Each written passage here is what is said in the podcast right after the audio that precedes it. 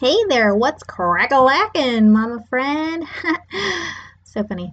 Welcome to episode 13, part two of my mini series. I think we can call it that. On questions I use to help me increase my patience and decrease my frustrations and that mom guilt because I'm a little bit more bearable when I look at things from a different perspective and I don't just say, no, stop, don't all the time. Can you feel me? Last time we talked about viewing those trying moments from the lens of your toddler as opposed to through your own lens as a, shall we say, annoyed parent, perhaps, which is hard to do. It's hard to take a step back sometimes and think about how the perspective is different from your toddler's eyes as opposed to through your eyes because sometimes your toddler just doesn't know he's doing anything wrong. Your toddler needs that empathy. Your toddler needs that support. Your toddler needs to know that you love them enough to support them, but love them enough to create boundaries for them as well. And that all comes with practicing empathy and asking yourself those tough questions in those hard moments rather than a simple, my kid is not listening, I cannot stand it anymore, so I'm just going to yell. And I'm going to be honest, yes, we all get there as parents, and even the most poised parent in the world still gets frustrated at their kids every once in a while. And just because that happens to you, it doesn't mean that you're a bad mom. It just means that we need to keep trying. And, and luckily, every moment is a chance to start fresh in your parenting. And every moment is a chance to say, okay, I may have not handled that the best way, but how can I handle it better next time? And these questions are questions that you can ask yourself to help you better handle it next time. So that way you can keep that relationship fresh, keep that relationship great during those times when you might slip up. And it's hard, it is hard, but you got this, you can do it. But to recap from last episode, here are the first three questions I talked about to help me practice my patience as a mama. So if you didn't listen to last week's episode, still hop on over episode 12 12. This is episode 13. Episode 12 will give you some nitty gritty details, but here's a summary of it. First, ask yourself, why not? If your toddler is adamant about doing something that might just drive you up the wall, just ask, why not? Why shouldn't I let them do that? What's the harm? Secondly, how would you respond if you were in that situation or a similar situation happened to you as an adult? Would you expect your toddler to react differently than you would react? If not, then think about how you're communicating that with your toddler. Are you going to snap at him or are you going to think about it through his lens? Lastly, has your toddler been taught that what he is doing is wrong? And if he has, does he understand and is he able to apply it? Toddlers need lots of practice and lots of patience. It takes like 21 times for a habit to start to stick. So, keep that in mind. If he is still trying you or if he is still doing those things you don't want him to do, keep practicing and don't give up. But if he's not able to do that or if he can't apply it, that'll tell you that he just needs to be taught. And then that puts things into a new perspective for you rather than just jumping to conclusion that he's just trying to drive you up the wall. all right, now that we're all caught up, let's dive into my last three questions that I asked myself to help me keep my sanity and patience during those moments. You know what I'm talking about? All right, you ready to dive on into episode 13? My next three questions. Here we go. Hey there, Mama. If you want to raise empowered kids who actually listen while parenting biblically, you're in the right place. Not only does this podcast help you strengthen their spiritual gifts and walk in purpose at a young age, but it also teaches you how to parent with intention. Welcome to the Generation on a Mission podcast, where we focus on fostering our children's leadership skills so they can become world changers. Hi. I'm Michelle Schauf, former classroom educator turned parent educator, blogger, and podcaster, all while changing dirty diapers, drinking lukewarm coffee, and leaning on Jesus. Grab your headphones, whip out the Tata, and start feeding your baby. We've got some learning to do. All right, let's continue on, shall we? Here is question four. If it's something I'm asking my toddler to do, is it a realistic expectation that I have for myself as an adult to do as well? And let me elaborate on this one because sometimes I like to kick up the old standards for my toddler, and then I have to remember that I don't even hold myself to the same standards. So I don't let those things go, like Stop biting your nails. Oh, wait, snap. I bite my nails. Can't very well tell my toddler to not bite his nails if I do it too. If I'm expecting him to do it, then I need to stop doing it. Another example my toddler loves to chew on his straws and his lids to his sippy cup. It drives me crazy because it makes the lids leak and there are teeth marks all over it. And you're like, okay, Michelle, right, just tell him not to chew on the straw. I could do that, but again, just like I bite my fingernails, which is not a great habit, I totally understand that. But I also chew on my straws and it drives my husband crazy. So I can't hold my toddler to a different expectation than I hold for myself. Again, if I'm expecting him to change his mannerisms, then I need to crank it up for myself too. I can't get frustrated at him when he does it if I'm not holding myself to the same standard. If I want my toddler to practice what I preach, then I need to practice what I preach as well. And I also do this when I'm teaching my toddler manners. And I'm going to fill you in on a little secret, just like I did in the last episode. Here's the secret the cool part about me is that I'm far from perfect. I am a work in progress, which is why a large piece of my parenting revolves around me leaning on Jesus. That's right. He has a way of humbling me and teaching me ways where I can be better as a parent, but it's up to me to take advantage of those moments. You hear? Anywho, we are big on the manners game in my house, and I'm constantly reminding my toddler how important it is to use his manners. And I go about that in different ways, but sometimes I find myself growing frustrated at the fact that he's not using him on his own accord. And again, Michelle, think back to the fact that he's still three and he's still learning, and it takes time, it needs repetition, and he needs patience. But there are instances where I remind him to use his manners and do something a certain way, and my husband will actually check me and say, Michelle, is that how you would ask that? Or something along those lines. And I say, touche, you're right, hubby, it's not. So again, I have to constantly reflect on that and remind myself of that before I get frustrated when my toddler isn't acting how I want him him to act or how I am expecting him to. Another example is when I'm making lunch and I like to munch on chips, which I know is also not another great habit. Yes, I am again far from perfect, but my toddler sees me making lunch and snacking on some chips, and I'm like, oh man, he saw me, he saw me. But guess what he wants to do? He wants to snack on a chip too. And I want to say, oh, buddy, lunch is almost ready, and I don't want you to spoil your lunch. But if I'm hungry, odds are that he's hungry too. So we just get to sneak some chips together. Now, if I didn't want to get frustrated at the fact that he wanted chips, then I could be munching on carrots instead, and maybe he would want one of those. But again, I have to think about that. How can I substitute the situation to where it's okay so that he can munch on something and still be healthy at the same time? So again, chips is probably not the greatest example because it's not the healthiest, but I need to change that about myself. I need to start munching on carrots instead of chips if I don't want him to get mad because he's asking if he can munch on chips while we make lunch. But if I say, okay, let's sneak some chips together, think about how much better that sounds to him than simply telling him to wait for lunch because it's almost ready. I don't get privileges just because I'm making lunch or I'm the mom and he's the kid if I don't want him to sneak some chips, then I shouldn't be doing it either. Or, like I said, I can substitute it for a healthier snack if he wants to sneak some food before he eats lunch. Or, like back to my last episode, is it really an acceptable expectation to think that my toddler should be able to hold it together when he gets upset or if he's too tired and is having a rough day and it's just one of those days that he's just like happy and then all of a sudden things are out of hand and he gets upset because he's just so tired? Is it really a realistic expectation for me to expect him to hold it together on days that are like that. When on days where I'm like that and I wake up on the wrong side of the bed and I try to switch my paradigm, but it's just like, oh my gosh, everything is driving me crazy and I can't even hold it together when something doesn't go my way, how am I expecting him to do the same on those days. I don't think that is an acceptable expectation to think that they can hold it together on those days when I can't even do that myself when I'm tired or I haven't had my coffee yet, which I know is kind of a lousy excuse, but I know you can relate because that's us sometimes as parents. And that's something we have to constantly be reflecting upon if we want to find ways to better our relationships with our kids and maintain peace in our homes. Let's move on to question five. Am I losing my patience because my toddler is just being a toddler? Like, you know, those annoying toddler things, like high pitched squeals and screams, anyone? The answer to that is a resounding yes. I lose my patience all the time when my toddler is being a toddler, and I'll be the first one to admit it. And sometimes a toddler's mannerisms are, well, what what's a kind way to say not as pleasant to the ears? Like for instance, when he's asking, "Why, Daddy? Why?"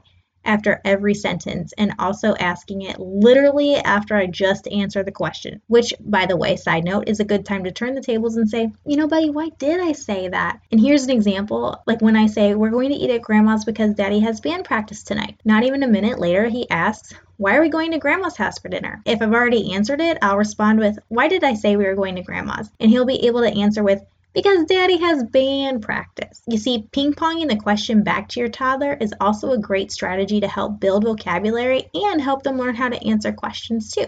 So, there's that little fun tidbit in there for you.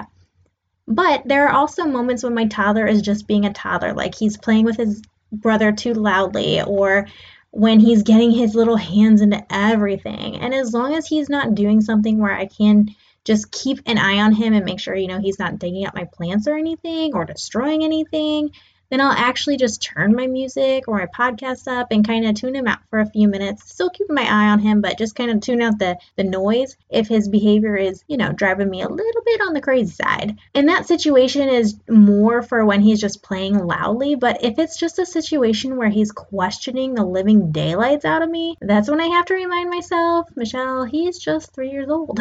he needs that validation and reassurance right now. If he is getting into things, I just have to remind myself that toddlers others make messes. They explore and messes can be cleaned. Like, you know, when you go into your room and you're like, oh my gosh, this room was clean two minutes ago and now there's toys on every square inch. But those messes can be cleaned. But if it gets real rough with my lack of patience, I have to dig deep and I just have to think about all the things that I love about him and, and the fact that he's a toddler and that he's only this little for so long. And I have to let that mindset refuel my patience. Or I also might give him an alternative activity to keep him occupied if he's being loud or he is questioning me or if, or if I'm vacuuming he's just like, Mama, Mama, Mama, Mama. but if I'm not in the middle of something, I'll take time to explore with him and use that time to teach him new things or even divert his attention by offering to play a game or doing something together.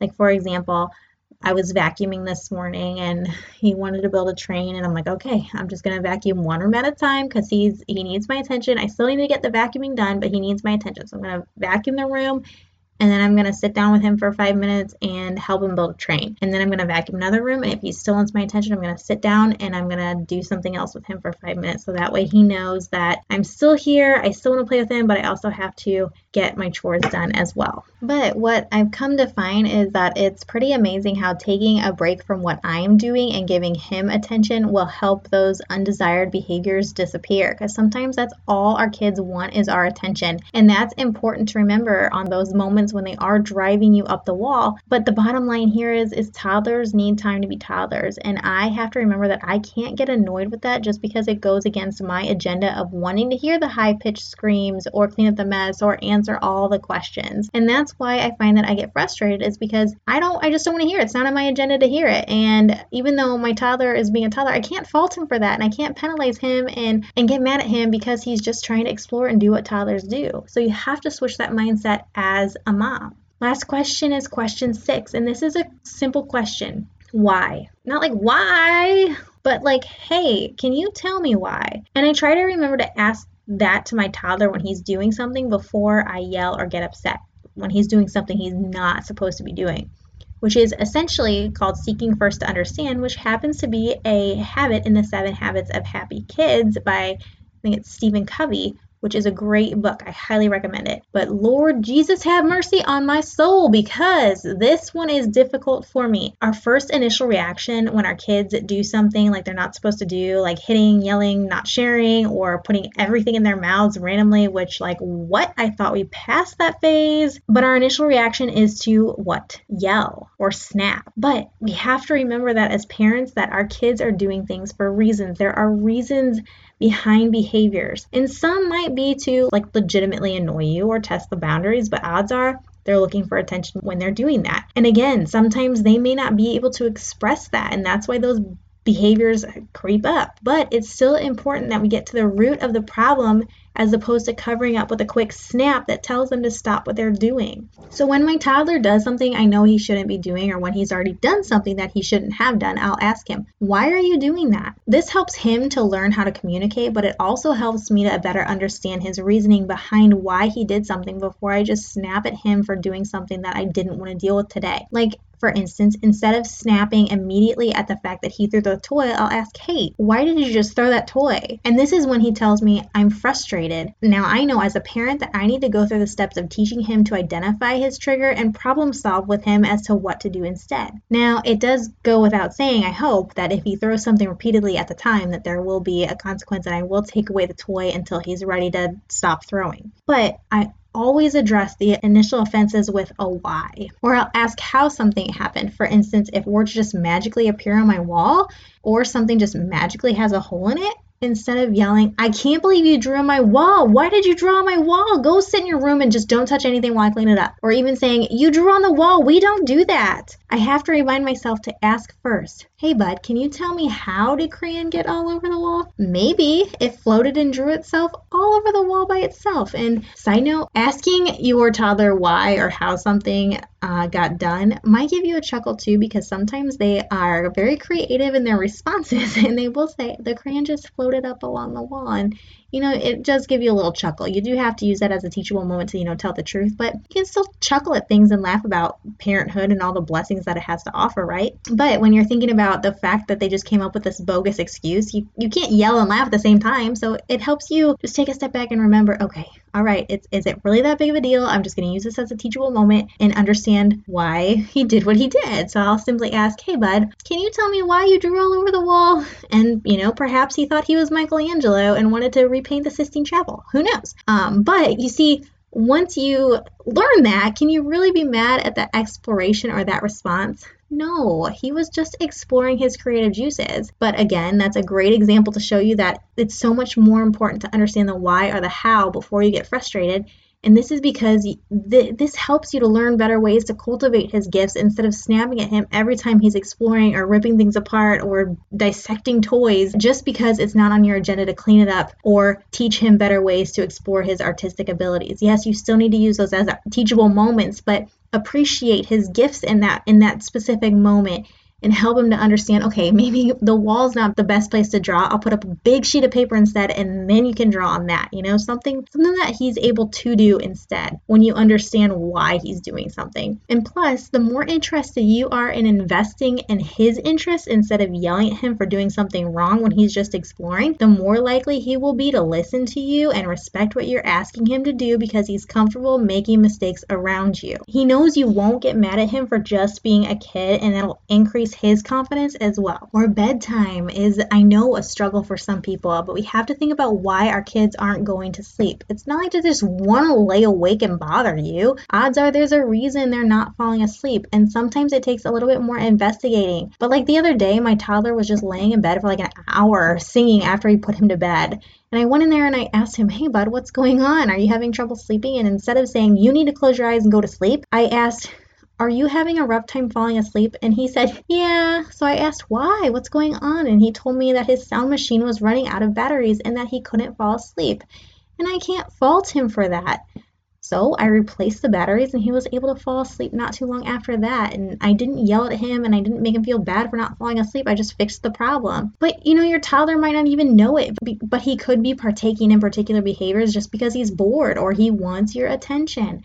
Like I said before, giving your toddler one on one attention is one of the best ways to prevent those behaviors that just happen to be annoying you at the time. And I know that's not always feasible. Your time is not always feasible, it's, it's precious, but think about you're raising these little children what what a better way to spend those moments than to stop what you're doing and invest time in your kids but when you're cooking dinner take time to invite him to help you or invest the time it takes to make him feel like he's worthy of your attention because otherwise he will try to get your attention in the most inopportune ways i promise and you will not like that as much. And like i said if he's too young to verbalize why he's doing something it's still important to try to understand that he is doing something for a particular reason, and it's your job to help him figure out why, and that might take some investigation. All right, now I'm going to leave you with your challenge for the week, and that is to work really hard at asking yourself any of these six questions before you get flustered just because your kid is being a kid or you're about to lose your frustration because your kid poured juice all over the couch, which, yes, that is frustrating, but instead use it as a teachable moment. Take time to learn something about why he did it. Maybe he was was doing it because he was a, a chef and he was spraying water all over the grill. I don't know. Who knows? But help him understand that and then invite him, you know, we did make a mess. Let's clean it up, but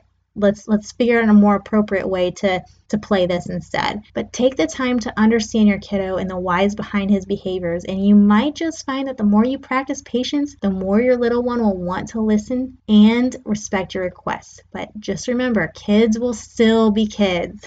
that's so important to keep in mind. But that's all from me, Mama. If you liked what you've heard, please, I invite you to take a screenshot of this episode and share it in your stories on the Insta. Tag me at Michelle Schauf, and I'll tag you right back in mine, and we can spread the parenting love together. See you next time.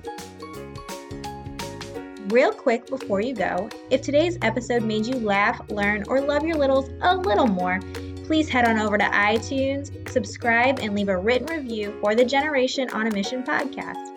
If you're needing simple ideas to boost learning for your kiddo, be sure to follow me on Instagram at Michelle Schauf, S C H A U F, or join our Facebook page at Generation on a Mission. See you next time.